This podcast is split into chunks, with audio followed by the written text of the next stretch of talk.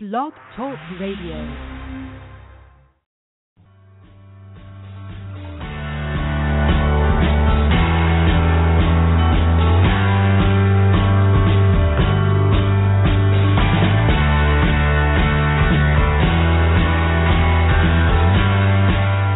Welcome to the Natural Running Network.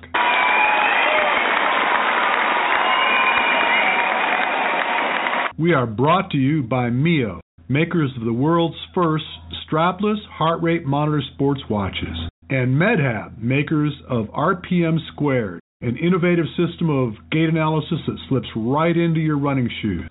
My name is Richard Diaz. I am your host. Are you a runner? Do you love to get out and challenge yourself? Running your first marathon or maybe caught the bug of obstacle racing? Well, sit tight because this is a show you just don't want to miss.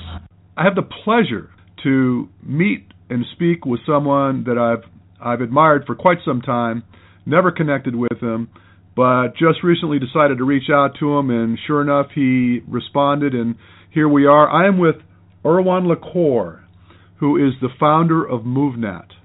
And for those of you that have never looked into what MovNat is, I highly recommend First off, going to say it right up front, you have to visit movnat.com. You have to look at this site, especially if you're into obstacle racing.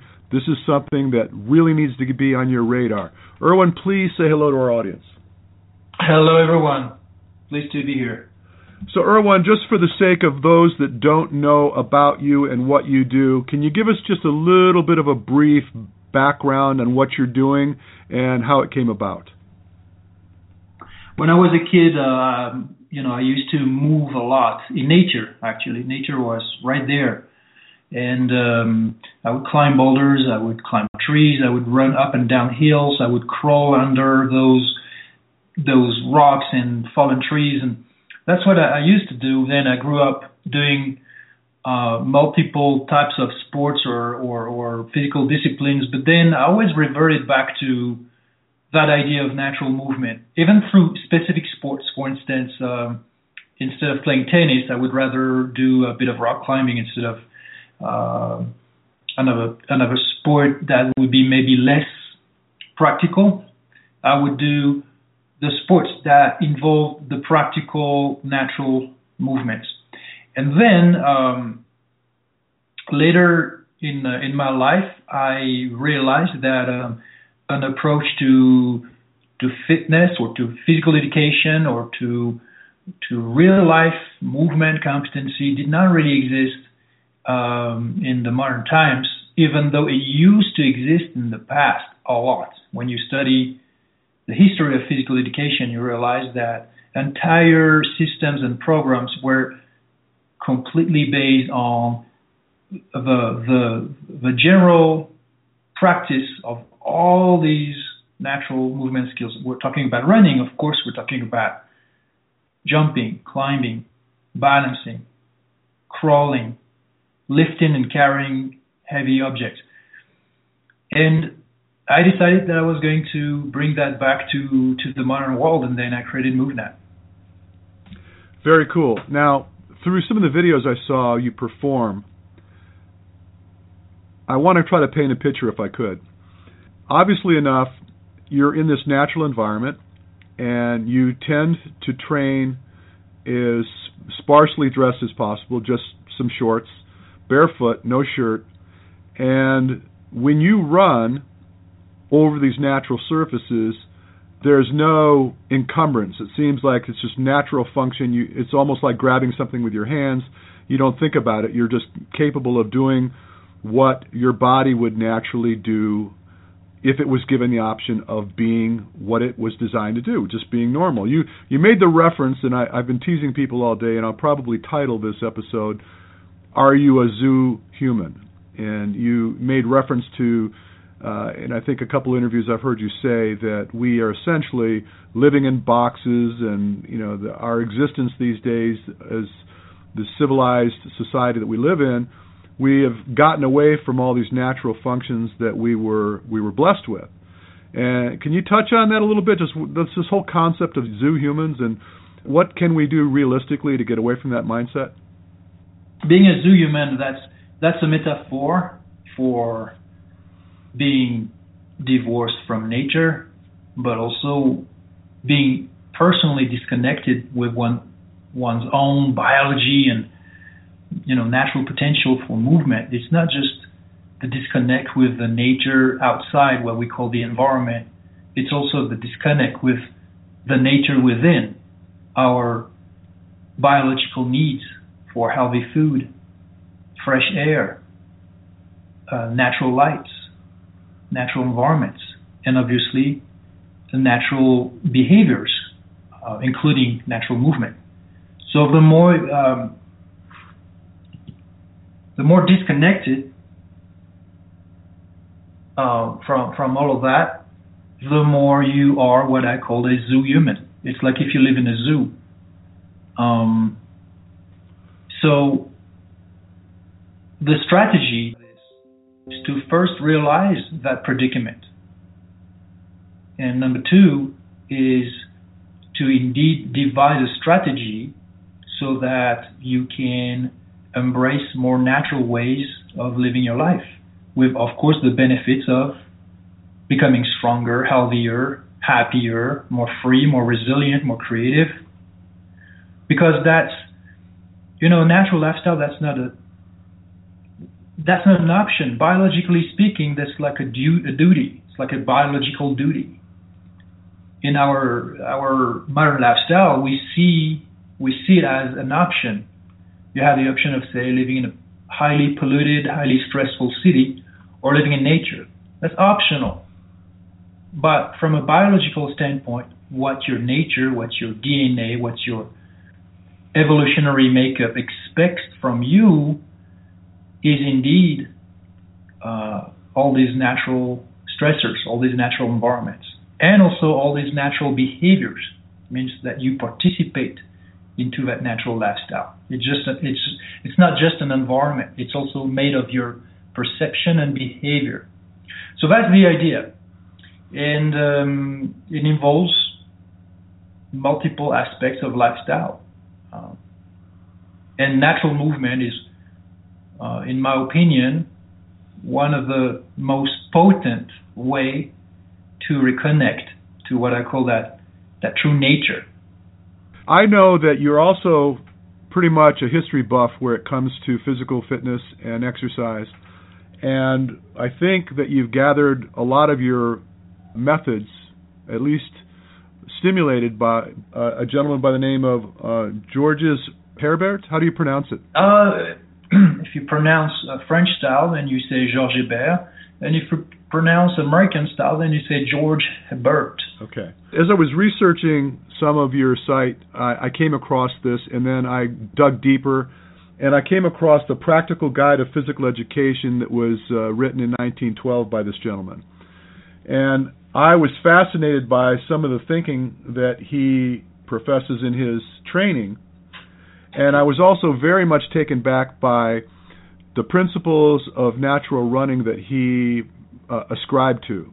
How we should make contact with the ground, the frequency in which we make contact with the ground, what part of the foot we should make contact with, and all these different functions. And I thought that was pretty fascinating because over a hundred years ago, here it was, someone was basically identifying that there is a way to run and you know we think we know everything these days and we're you know us coaches are out here talking about the proper way to do things and it's almost like it's a new trick we're trying to tell people but in fact 100 years ago they were doing it doing it well.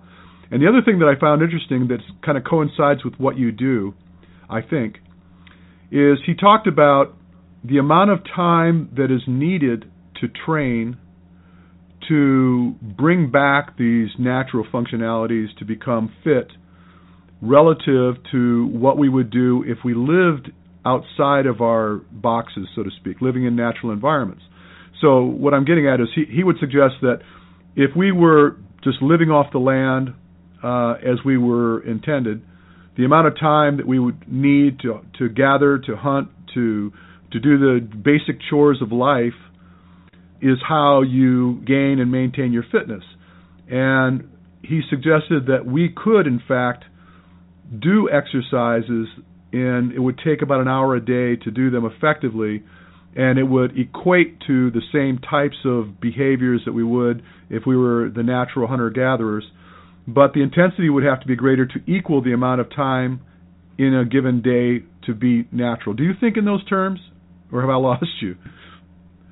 Uh, actually, I I partially do, and at the same time, I don't. So let me explain. Uh, well, so number one, Georges Hébert was a great, uh, is still a great inspiration for me, but is actually is not the only one, and it's not the first. Uh, actually, Georges Hébert himself drew a lot of, in, of his inspiration and methods from predecessors, from people who came before him, um, including the, the, the, the, German Jahn or um, uh, the, the Swiss Pestalozzi or you know or the Spanish George uh, uh, not George but Amoros and others. So the the history of physical education traces back to well probably the ancient Greeks but when it comes to uh, uh, Europe, um, it starts with Mercurialis, um, and then other people. It's a long line of people. The idea is that this is a long line of people, and before exercise science, before the knowledge that we have gathered about uh, sports and kinesiology and biomechanics etc. These people didn't have any of that. They didn't have video analysis. Uh, they didn't know uh, anything about metabolic conditioning and all these aspects of science that are quite useful today, but yet they were getting amazing results. And one of the uh, the trademark of these these ancient ancient approaches to physical training was that they were all based on practical movement, natural movement. And you may so that that includes again running and climbing and jumping and balancing and lifting and carrying.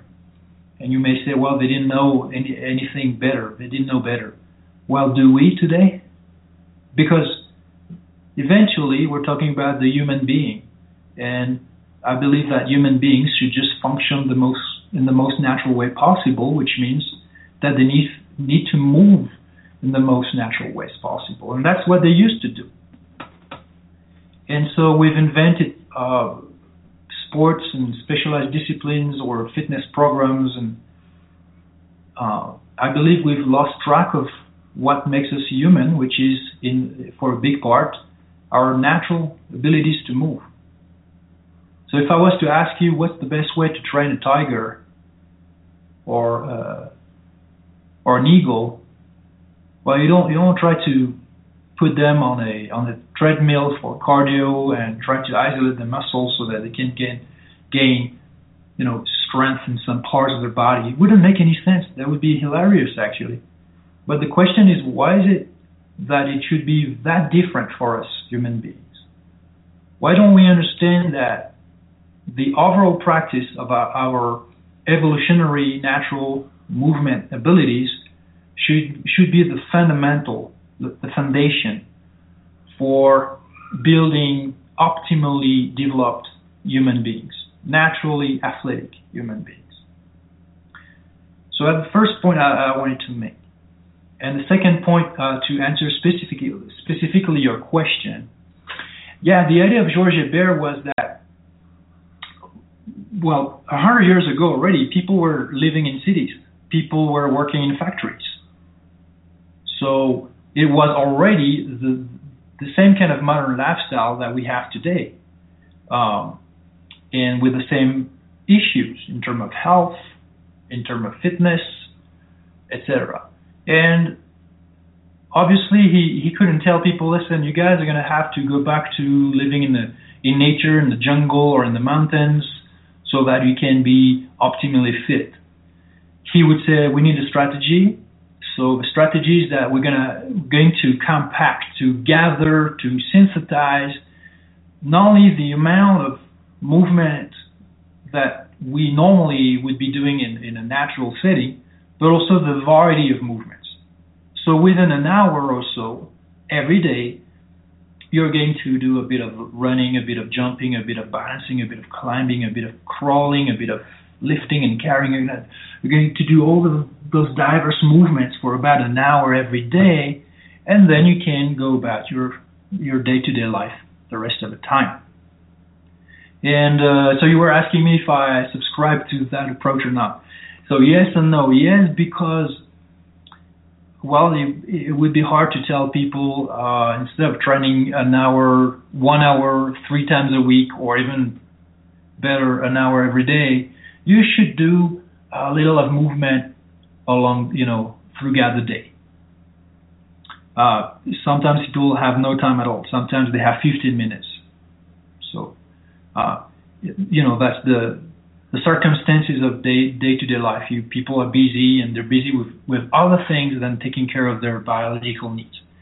Uh, but ideally, uh, you you don't necessarily want to do uh, an hour of training a day. You want actually more frequency, maybe less time, a few minutes, but more frequency throughout the day. The input has to be a bit more um, uh, consistent and uh, regular that's my idea, optimally, but that's not always possible for everyone. So at least having a single session every day that would include a variety of natural movement patterns and positions and, and efforts, that's definitely a good thing to do. It's a good approach. Well, I, I absolutely agree with you. And I talk about this a lot because in my life, in the work I do, I as we speak right now, I'm sitting at my desk and I will be at this desk for quite some time. And my wife will come up and bark at me to get up, walk away from it, you know, do a little something else, and then and then revisit because I'll get stuck here. And I, I share with you also that this morning I trained with a group in a park, and most of the things that we teach or the type of training we do are functional patterns. We don't just lift weights. We we try to use functional patterns, get the body to move uh, today's focus was primarily using the medicine ball, and the medicine ball was just to have some load as we went through a variety of range of motions. We did a lot of stretching, we did some running, and we did some uh, hanging and some pulling and pushing, and all of which I did barefoot. And I convinced a few of my people to also shed their shoes. And when I get a chance, commonly even at the track, I'll have people on the infield I'll have them shed their shoes and just kind of get a get a sense of the way the body responds and reacts to the ground, and develop their feet. So I, I buy into all of that. The problem is, even though I feel like the types of exercises I do, being locked down to the very first thing in the morning, I destroy all the work I did by sitting at my desk for the rest of the day. So absolutely, I agree with you that you you know you want to try to move this this exercise in and around your day and it's probably far and away more effective, even if it's a matter of a few minutes at a time throughout the course of the day. Right. For instance, um, like people want to want to they want to improve their squat. That's great. They want to squat 30 minutes a day every day. Like you're gonna try to squat for 30 minutes. Not that it's not doable, but I would highly recommend that instead of doing that, you squat 15 times in a day for two minutes. I believe that's going to have much more impact and, and it's going to be more effective than forcing yourself to squat 30 minutes in a row every day. Not only it can be boring, um, but the idea is that the frequency of input when it comes to movement behavior is is more important most of the time is more important and potent than the volume or intensity. So when we're talking about 30 minutes in a row, we're talking about volume. But when we're talking about 30 times one minute or 15 times two minutes uh, or 10 times three minutes, we're talking about frequency, and frequency is very important because every time you are going to tell your body through your behavior, you're telling the, the squatting frequently is going to be a behavior that is different than squatting once a day for 30 minutes. So the frequency of the behavior is an input that's going to have more impact because every time you're telling your body you need to be ready any time to do that squat and to hold it for a minute, two, two or three minutes. Right. And there, there's going to be less resistance also, even mentally less resistance because you're not telling yourself, oh my God, I start now and I'll, st- I'll stop squatting in 15 minutes or 30 minutes. Right. Well, 30 minutes isn't a functional movement pattern anyway. I mean, what what what is it in your life that would would call on you to squat up and down for 30 minutes? That's not a functional movement pattern. Can, can I can I can I um can I suggest uh, a different term than uh, saying it's not a functional pattern? A squat is always going to be a functional pattern, regardless of the type of squat you do or the environment where you do it or the duration where you do it, if it's loaded or not, it's always a functional pattern. But um, I like to ask, is squatting in a static fashion for 30 minutes, is that a natural behavior for human being? It's not natural. It's, it could, it may happen sometimes, but most of the time you don't squat in a static fashion. You're to shift weight to the left, to the right, to the front, to the back. You're to tiptoe a little, so it basically transition from squatting to deep knee bend. Then maybe you're to uh, kneel uh, and then get back, revert to your squat. We're going to stand, then get back to your squat. We're going to move a few steps away, and then you're going to squat in a place where the, the terrain is, is different, it's uneven, therefore all of your joints will be at a different angle, which also is going to be a different input that's more uh, engaging and more functional, actually, than just always squatting on a flat surface. So you see, a squat is not a squat.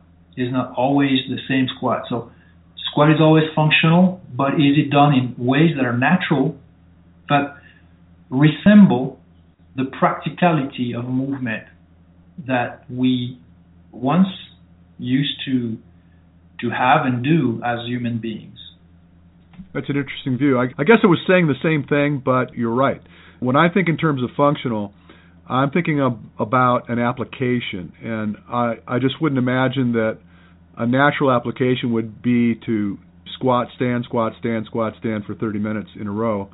Uh, I, I don't know what that would be, um, but uh, your application sounds to be a lot more entertaining and obviously more of a natural application. I, I use that term. All you have to do, um, you look at uh, young children, and um, uh, their squat is amazing. I have two boys. They're one year old, three years old. Their squat is amazing, but no, they, I'll never find them stuck in a squat position for for not even for a minute. Um, so they're constantly constantly switching from position to position. The problem I have with the word functional is that you end up with so called functional fitness programs where people try to replicate um, real world applications or real world uh, movement patterns. My question is why are we even trying to replicate real world patterns, real world movement patterns, when we could just do them. We could just perform these movements. Why are we trying to do one single uh, balancing pattern on a BOSU and that's going to be the part of your functional program that has to do with balancing when you could just step out there and actually balance some stuff and explore so many more varieties of you know balancing positions, balancing uh, techniques and movements, balancing transitions on diverse surfaces. That is to me the real functional movement, and I call it natural movement. I call it practical movement. The problem with functional movement is that you end up with movements that are supposed to help in the real world, but they are limited because say you do one functional movement that has to do with balancing, and then you believe that you're ready for anything balancing in the real world. Well, the truth is that, no, my friend, you're not ready. This will give you a false sense of preparedness and competency. Because the truth is that balancing standing is not the same as balancing in a split squat or in a deep knee bend. Balancing barefoot is not the same as balancing with shoes, and balancing on a round surface is not the same as balancing on a flat surface. Balancing on an unstable surface is not the same as balancing on a stable surface. Balancing on um, a surface that gives you tons of friction and another surface that is very smooth and slippery is not the same. Balancing at height is not the same as balancing at a low level. Balancing when there's a, a real danger involved is not the same as balancing when it's all relatively safe. How do you prepare for all these different demands that they, that they are physical or mental, that they are environmental demands or situational demands? How do you prepare and develop competency for all these demands? If you reduce your balancing uh, practice to one or two drills, always the same, in the same environment, you call them functional. Where's the naturalness? Where's the adaptability? Where's the practicality? Where's the, the frequency? Where's the, but, but most importantly, where's the adaptability? Where's the diversity?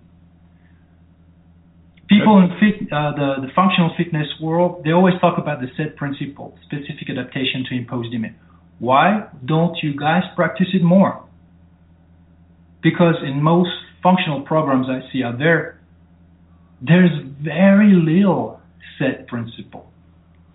And I was just give an example about balancing because now if you apply the same approach to climbing, crawling, jumping, running, even walking, all the get ups and get downs, and of course lifting and carrying and throwing, catching, then you realize that so-called functional programs are extremely limited. Hmm. That's a really good point. So I have a question for you. Let's let's put this to application, and and, yeah. I, and I realize that it's taking it a little bit about uh, we're, we're, structuring now, and, and I know that's not your game. You don't really do structure, but there's an application because we want to be able to take what we learn and we want to apply it to the circumstances in our lives. So uh, I, as I suggested to you before the show, I work with a lot of obstacle athletes. And there are actually certifications for developing these athletes for the challenges they face. Uh, I am not providing one of them. Um, I'm more an observer in this respect. Uh, I do work on running mechanics, uh, which is really what I'm known for. But my question to you is this: I try to analyze. I mean, I should also preface it by telling you that you know I'm at an age now where I, I no longer concern myself with competition. I'm 63 years old, and I'm the epitome of the zoo human. But the point I'm getting at is that uh, I, st- I stand out and I watch these athletes compete, and I look at the challenges they're facing. For example, they have to run and maybe run to a um, a rig they refer to it as, where they have to do hand over hand through various grips, and then jump off the rig and then run again, and then maybe have to hurdle a wall or climb over or under something, um, you know, run or swim. And then so these applications, I like to believe, do replicate the the nature of natural functionality, but uh, they're artificially prescribed. So in other words, we're not just climbing over a wall or, or, or climbing over a tree or climbing up a rock. You know, these are unnatural obstacles that they place in different regions because it's it's a money making thing. It's it's a sport. It's a competition. But my question is, I know a lot of these guys are chasing down these training systems that, as you suggested, uh, may be aspiring to be functional, but in fact they really are not natural movement patterns. What would you suggest to someone that is trying to improve as an obstacle racing athlete? to be the type of prescription they should follow as a standard preparatory go-to type of system. So in other words, I guess I'm asking you, they're going to do the things they do, but what would be a very good preparatory movement pattern that they should follow in order to to become better at what they're doing? So what you're asking me is how basically how would I train guys who prepare for uh, a OCR? Yes. Let's give you an example. I come to you and I'm an OCR athlete. I'm at the top of my game and I want to maintain the top of my game or I want to improve. And you know, my traditional approach to to training is I I put in a reasonable amount of running. Let's just say for example, I'm running say 30, 40 miles a week and I go to a gym, maybe a CrossFit gym, and I do a lot of strength exercises that are typical of a CrossFit gym and I try to do the disciplines that are going to be the challenge. For example, going across a horizontal ladder, climbing a rope. And so that's a traditional approach to training. What would you do different and why would you do it? Um, well, first off, uh, MovNat is a method that um, can employ structure. Uh, we actually have programs for uh, our licensees. We uh, even have specific equipment that's adjustable with bars, horizontal bars that can be placed at an angle or at different heights, bars that are flat or rounded, stable or unstable. Um, the point here uh, that I want to make is that when it comes to natural movement, and especially natural movement coaching and natural movement training, um, it's not random it, it is structured. It is structured and it can be done indoors, indoors or outdoors. It doesn't matter too much that it is indoors or outdoors. What matters is that it is structured, structured uh, at first. When you learn new techniques, um, you've got to remove the idea of unpredictability of the environment, which is what you find in nature. It's all unpredictable and it's not manageable, it's not controlled, so it's very difficult to um, ensure safe progressions and scalability. So that's why we have a method called MovNat. Um, and secondly, um, we also use structure for specific results. For instance, I uh, got the chance to train, um, you know, top-ranking MMA fighter Carlos Condit for his last two two camps for his last two fights. And um, I used, of course, I used tons of natural movements for his training, but none of that was random. They were all specific, uh, specifically chosen to ensure some uh, some developments and some improvements to his movement, specific not only to fighting but also specific to uh, a particular game plan and opponent. So that's also some of the ways you can use the MovNat MovNat system.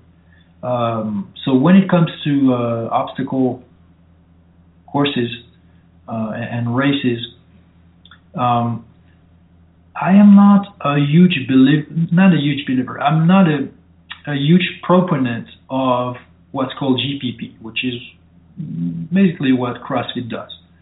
And, uh, and let me explain to you. Um, GPP general physical preparedness is made of a series of functional drills, such as you do pull-ups, you know, you do burpees, you do things like that. Um, you know, in Russia, GPP was designed for children, not for elite athletes, not for uh, not for specialized athletes. It was for children until at some point they could become more specialized in the sport.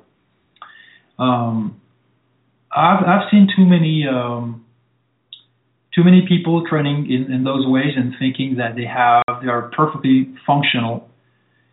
And yes, they are more functional than people who say you know do bodybuilding, but they're not as functional as people who really understand the value and the power of the SAID principle, specific adaptation to imposed demand. So let, let, let me give you an example. When you jump a hundred times up and down a plyo box for stamina, for whatever you think is good for accuracy, stamina, plyometrics, coordination, things like that. The typical functional exercise Well, and you do that relatively mindlessly because the truth is that you're trying to always uh, beat your personal record. You always go for you know high intensity metabolic conditioning kind of mindset. So the technique itself is not really important. The, the movement pattern is going to be sloppy. It doesn't matter because what matters is in the end, what matters is you know the clock, the watch, the numbers, the curves. Well, here's my problem with that, and there are several.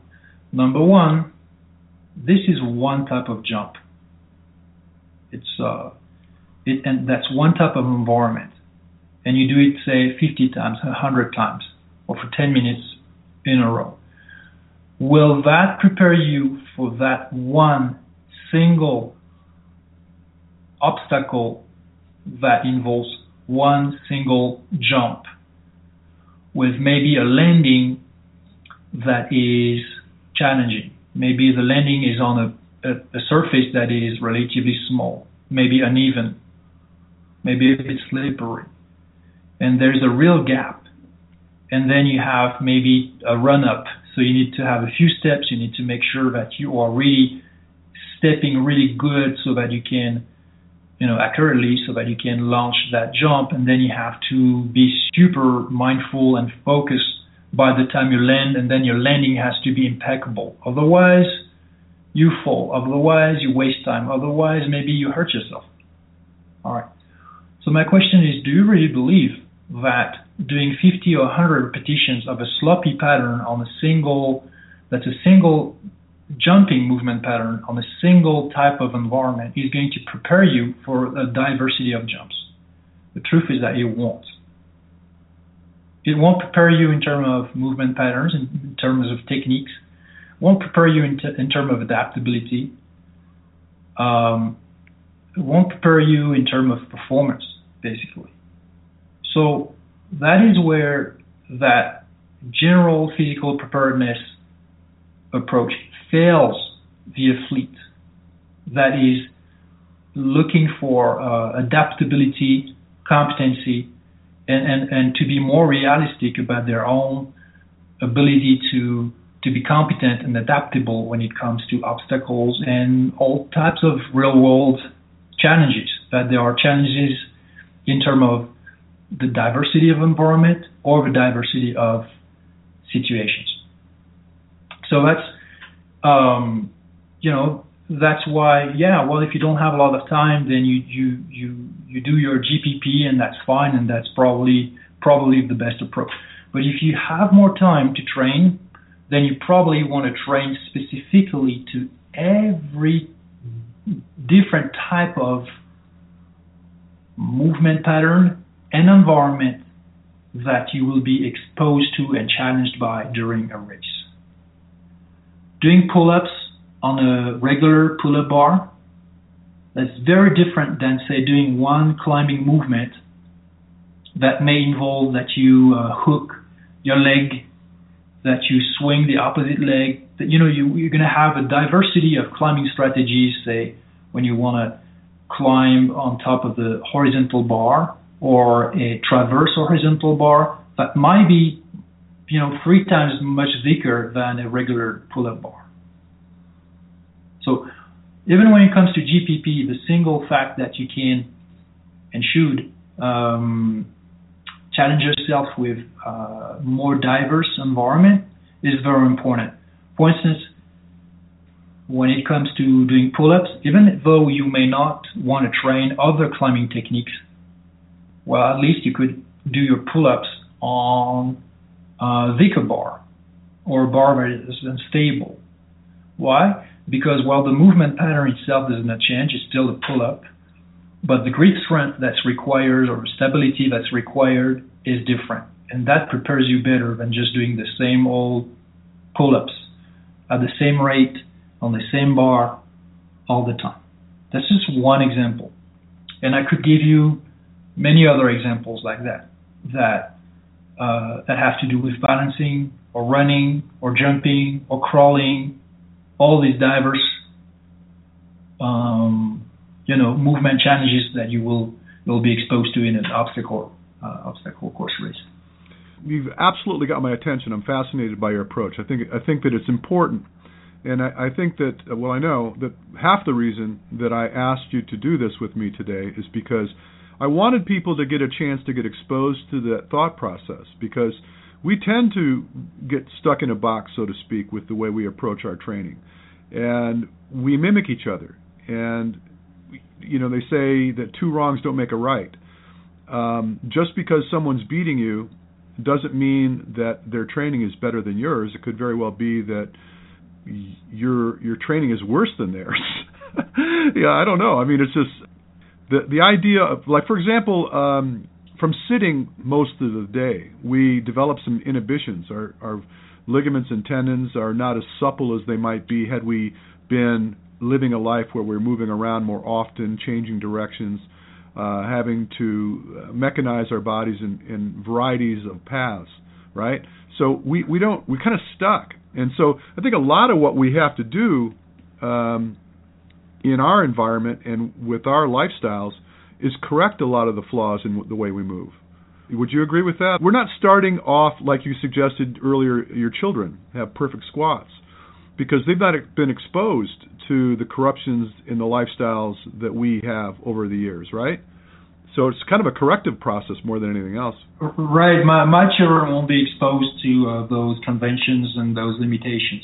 That's for sure. They'll grow up doing tons of movement and tons of natural movements, and and if they're going to do sitting, because sitting is uh, sitting is not bad. Sitting is a natural position or even a natural movement. You can do sitting movement.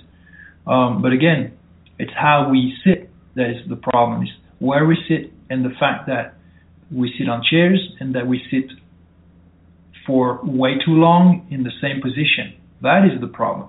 You were to sit uh, the same amount of time, but on diverse, um, you know, diverse supports, diverse surfaces, and always switching position all the time because you can bend your leg, you can uh, extend your leg, you can, uh, you know, bring your legs, bent legs to the side, and there are, you know, many many sit positions, and therefore many sit transitions from sit position to sit position. So if we're we were to just do that, that would definitely uh, keep us more flexible, more you know, preserve our mobility or even develop our mobility again when we've lost it. So yeah, there is the training that you do at a given time of the day, maybe every day because you're committed. But then there's the bulk of your movement behavior along the day. And that matters tremendously. People tend to neglect that aspect but if you were to be able to uh, inject, if I may say, put more movement in that the bulk of your wake time. Say you awake for I don't know, 16 hours a day on average. How much of these 16 hours are dedicated not to training for a race, but just dedicated to movement and natural movements and natural positions. How much time do you spend not only sitting in diverse ways, natural ways, but also kneeling? There are diverse ways to kneel, and you can do so many transitions from sitting to kneeling to squatting to deep knee bend to all these, you know. So if you were to be able to do that um, a few minutes several times a day, that would be a tremendous advantage to you. Uh, because in the end, the body that performs these movements along the day and the body that does the, the hard, intense training at the gym and the body that does the hard, intense performance during a race, that's the same body. That's the same person. So the more input the more frequent your movement, uh, and especially your natural movement behavior during a day, the more functional the body. And these movements are not about intensity. They don't strain you. They are low impact, but they will allow you to better handle high impact movements. And high intensity movements. But if you can't really squat or kneel uh, or do get ups and get downs with no hands, if you don't have that basic uh, level of function, if you can't do all these movements easily at any time, then you're very, very prone to injury when you're going to uh, do high intensity uh, movements and high impact movements. That's for sure. I would agree with that. Look, can we talk about your your workshops, your certification? I, I think you're you're based in uh, in New Mexico, correct? Yeah, that's where I live. I live in Santa Fe, New Mexico, but um, I have a team of instructors, and we hold workshops uh, around the world. Basically, uh, right now, one of uh, Vic Verdier is in Japan, and uh, you know we do we've done South Africa, and we do Europe, and um, Canada, and of course a lot in, in the U.S. And do you have anything planned in the near future that people could uh, look into? Um, if people want to train firsthand with me, um, there is a, a three-day retreat uh, that's in my home turf of Santa Fe, New Mexico. That's uh, coming up in May. Um, and um, yeah, that's the one you wanna you wanna check out. But if it's uh, too far for you, and then you want to check out training and certification workshops uh, nationwide, um, if you are in the U.S. with with some of my instructors, and they are they are highly trained, they are they are highly competent in teaching you techniques. You know, because again, uh, the performance in a, an obstacle race is obviously not just uh, physical preparation in terms of you know work capacity and you know just how fast you can run or uh, how many pull-ups you can do. It's really also a lot about technique because you can save tons of energy uh, when you are more technical and uh, and improving your technique sometimes it's just a matter of a change of position of your foot, change of position of your hand, um, adjusting your base of support um, that can be better posture, better breathing. That can be just learning to relax as you move more. Um, yeah, it's not just uh, the uh, you know the, the the raw output. It's also about the quality of your movement and your movement behavior. I would agree with that as well. Now, I would uh, ask you is there a limitation? I mean, do you do you need to come to one of your workshops with a certain amount of skill or physical fitness, or can just about anybody get in there, draw benefit, and not walk away feeling like, oh my God, I couldn't do all that? Right, absolutely, because um, we have level one, level two, level three. So the level one is the most accessible to absolutely, absolutely anyone. Like before, we say. Uh, before people learn to jump, they'll they'll they learn to squat and do a hip hinge, and then they start to jump at at ground level, two or three feet distance. But what they learn is to establish proper movement. You know, so there's a difference between natural movement uh, and efficient movement. The same way there's a difference between natural running and efficient running. You know, the difference between natural and, and proper or efficient. So what we teach people is to move naturally in the most efficient way possible. And that's why we teach techniques. And that is why everybody starts at the, the, the lowest level of intensity or, or, uh, or even of lowest level of environmental complexity.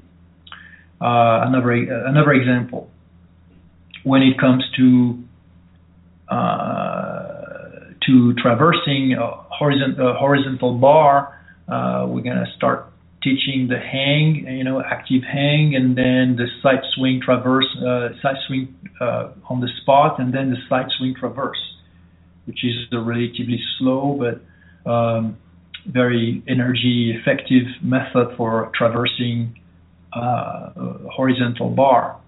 Um, but then they will start people will start to pull and they will start to hook their legs and they will start to actually learn ways to climb on top of the bar which is obviously much more challenging when it comes to balancing uh, they will do the, the techniques first on the 2 by 4 on the floor on the ground. So there's no, it's flat, it's stable, it's uh, wide enough, and and you can start learning techniques that way, and then then you will transition towards more elevated surfaces, rounded surfaces, and stable surfaces, inclined and declined surfaces, etc. So it's not just a, a progression in terms of uh, techniques from easy to difficult, or techniques that are uh, less demanding in strength and more demanding in strength. That's also progressions in terms of the environment and the difficulty of the environmental variables where you apply the technique. A broad jump is a broad jump. First, you need to learn efficient broad jump. Then, you will look for intensity, volume, and also environments where you jump that are more challenging, less safe, um, more real, more real, and more fun. Well, it sounds like a lot of fun. It sounds like it'd be a, a precursor to pretty much any type of activity that someone would want to get into. Make sure that they have yeah. regained the natural uh, yeah. capacities of the body. And, and, you know, really, everybody everybody uh, uh, can gain. Um, we have uh, we have a lot of uh, healthcare practitioners, and uh, so there are chiropractors or you know some physical therapists of some sort, and they they they wanna they're interested in in how you know the move the body is supposed to to move originally and naturally, but also interested in being able to teach some of these movements to their clients because a lot of those you know physical physiological functional issues that people you know have in their lives and that limit their movement limit their comfort uh, have to do with movement behavior a lack of movement behavior uh, lack of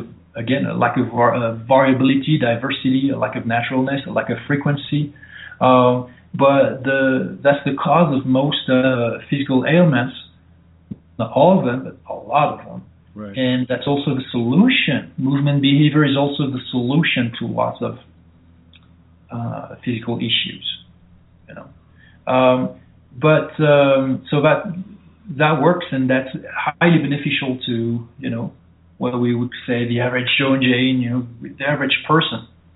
Uh, but also beneficial to the the elite athlete. Again, uh, I'll give you the example of Carlos Condit. You know, after 13 years of professional fighting, he said that he's never felt that you know that better in his body and that good in his body and and that prepared for his fight uh, after weeks of of MovNat training. Uh, when I trained, um, I trained the SEALs at their base of uh, of Coronado in California. Um, what we did is that we went through their obstacle course the way they the way they normally do it. So, and then I invited them to do it differently. So, for instance, there's that Burma Bridge. The Burma Bridge is uh, something around 50 yards, uh, and then it's uh, you know you place your it's uh, maybe 12 12 yards uh, like uh, less than 30 feet high, and then you place your feet uh, on the on the on the rope, and then you can hold on each side of of, of uh, the obstacle. You can hold with your with your with your hands and hang with your hands. Okay, so well we would do that same thing but from underneath.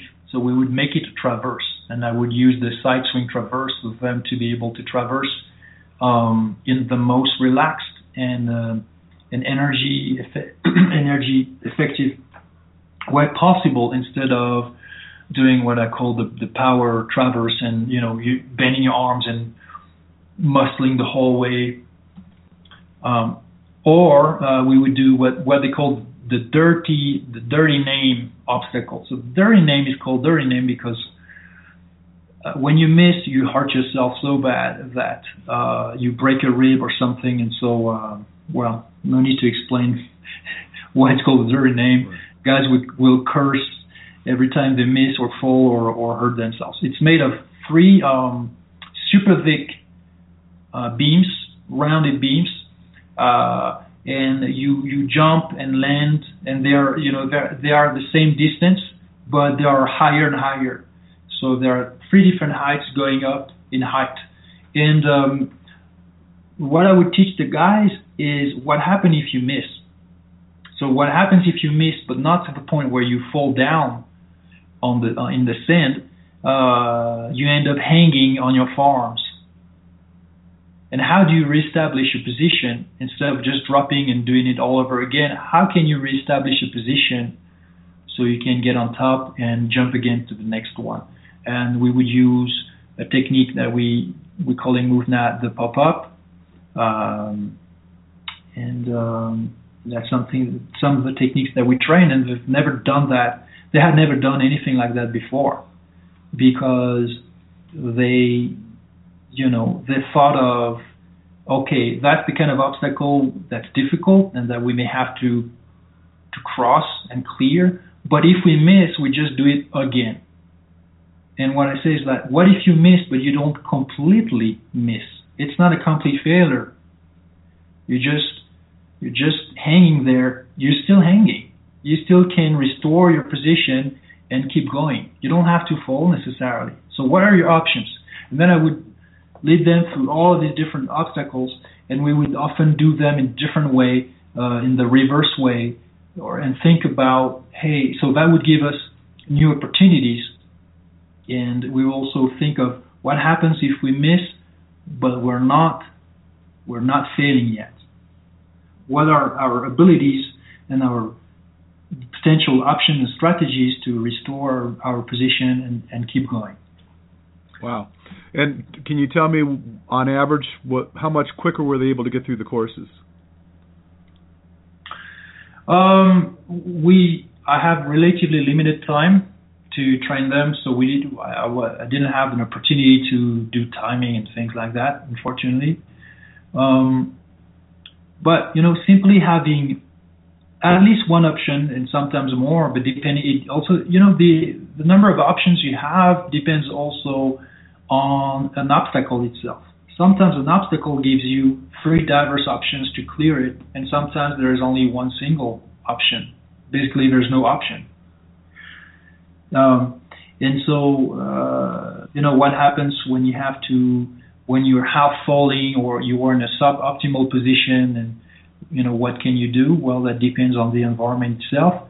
But definitely um, if that makes the difference between falling and having to resume uh, the obstacle or passing it even though you you you know you lost some time because you had an issue uh, it's still a, a, better it's still better you know? Sure.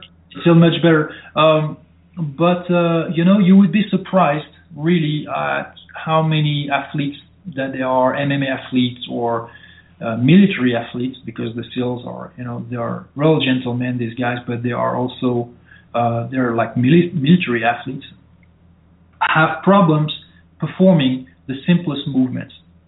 So, for instance, what I call the the split squat reverse. You're balancing on a surface in a split squat position, and then while looking straight in front of you, uh, you re- you pivot on your feet and you reverse your position to the opposite direction, right? Opposite orientation. Um, and if you can do that without falling, without being off balance, without trying to counterbalance with your arms, without holding your breath and getting stiff all over, then you're competent in that particular balancing movement. But you would be amazed at how uh, surprised people are, people who've never trained this movement, for instance, uh, how they are challenged and surprised by, by you know, how their, their people really get in trouble. These are really basic movements.